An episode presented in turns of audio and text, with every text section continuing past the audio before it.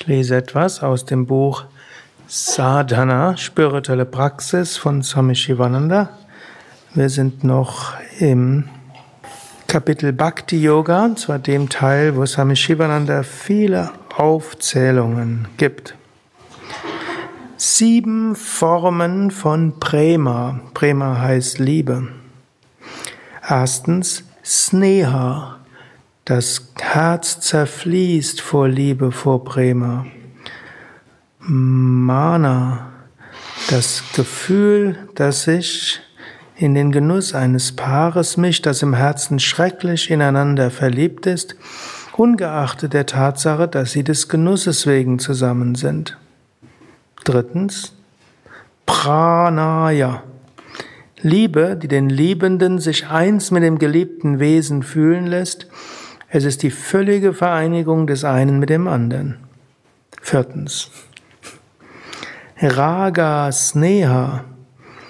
Wenn man seinem Gegenüber Glück fühlen lässt, sogar wenn man, man um des Geliebten willen Elend erleidet.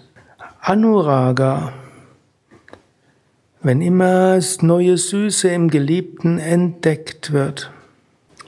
Bhava der Name des emotionalen Zustands, dessen Essenz verglichen wird mit dem Strahlen der aufgehenden Sonne. Es führt zu Prema, so wie die Strahlen in das Aufgehen der Sonne führen. Es lässt das Herz schmelzen durch den unstillbaren Wunsch, Gott zu erlangen. Siebtens, Mahabhava, die höchste Spitze Erfüllung von Bhava. Die alten indischen Schriften haben alles Mögliche immer wieder klassifiziert, um uns zu helfen, etwas zu verstehen, uns zu entwickeln. Und unter anderem gibt es am umfangreichste Emotionslehren, die zum Beispiel für den indischen Tanz und die indische Literatur und die indische Musik und so weiter wichtig sind. Und das kann dann eben auch angewendet werden auf letztlich die, Bhakti, gerade wenn es um Liebe geht. Und es fängt an mit Sneha, das Herz zerfließt vor Liebe. Ich könnte sagen, eigentlich ist das doch schon mal relativ viel, aber man könnte sagen, es ist wie wenn zwei Menschen sich ineinander verlieben, das ist Sneha. Und das Mana ist irgendwo jetzt kommt das tiefere Gefühl, da ist zum einen Genuss und irgendwo sinnlich, aber irgendwo ist da auch eine tiefe Liebe dabei. Und dann das dritte könnte man sagen, Pranaya. Jetzt ist man eins mit dem geliebten Wesen und jetzt wird man eigentlich sagen, völlige Vereinigung mit dem anderen, das war's dann. Das hofft man irgendwo.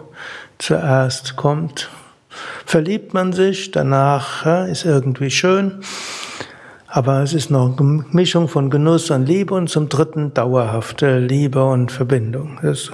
Aber hier geht es dann eben weiter. Dann gibt's Raga, Sneha.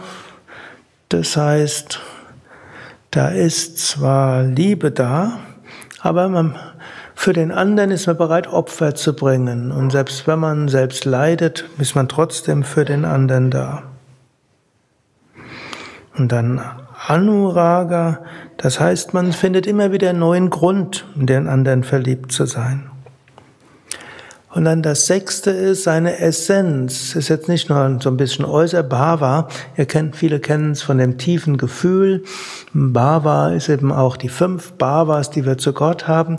Aber Bhava kommt eigentlich von einem Ausdruck Bhu und das heißt Sein, und Bhava ist so ein Seinszustand. Das heißt, jetzt wird es ein dauerhafter Seinszustand und da entsteht dann schließlich Mahabhava und das ist die Erfüllung.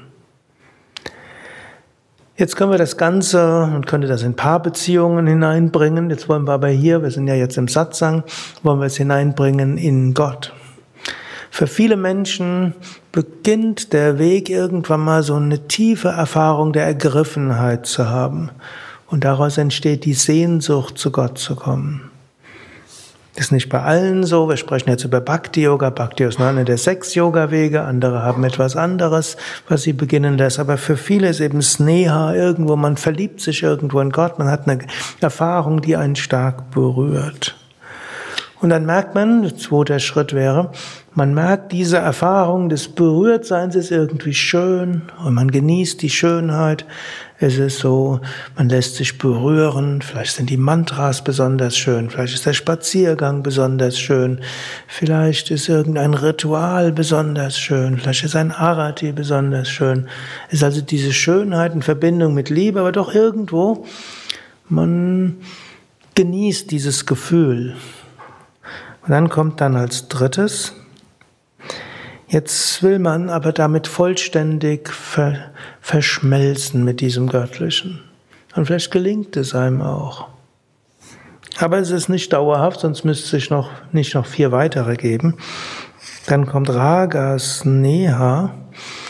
Das heißt, man kommt wieder raus, aber man ist bereit, auch etwas zu tun für Gott. Man ist bereit, auch etwas zu opfern. Man will sich dem Dienst Gottes widmen, selbst wenn man dabei Herausforderungen erleidet, selbst wenn es nicht einfach ist, selbst wenn es schwierig ist. Und dann kommt der nächste Schritt und in dieser Aufopferung für ein göttliches, für eine höhere Wahrheit, letztlich auch für ein höheres Ideal, entdeckt man, das ist auch schön. Also auch, und diesem zu dienen ist etwas Schönes.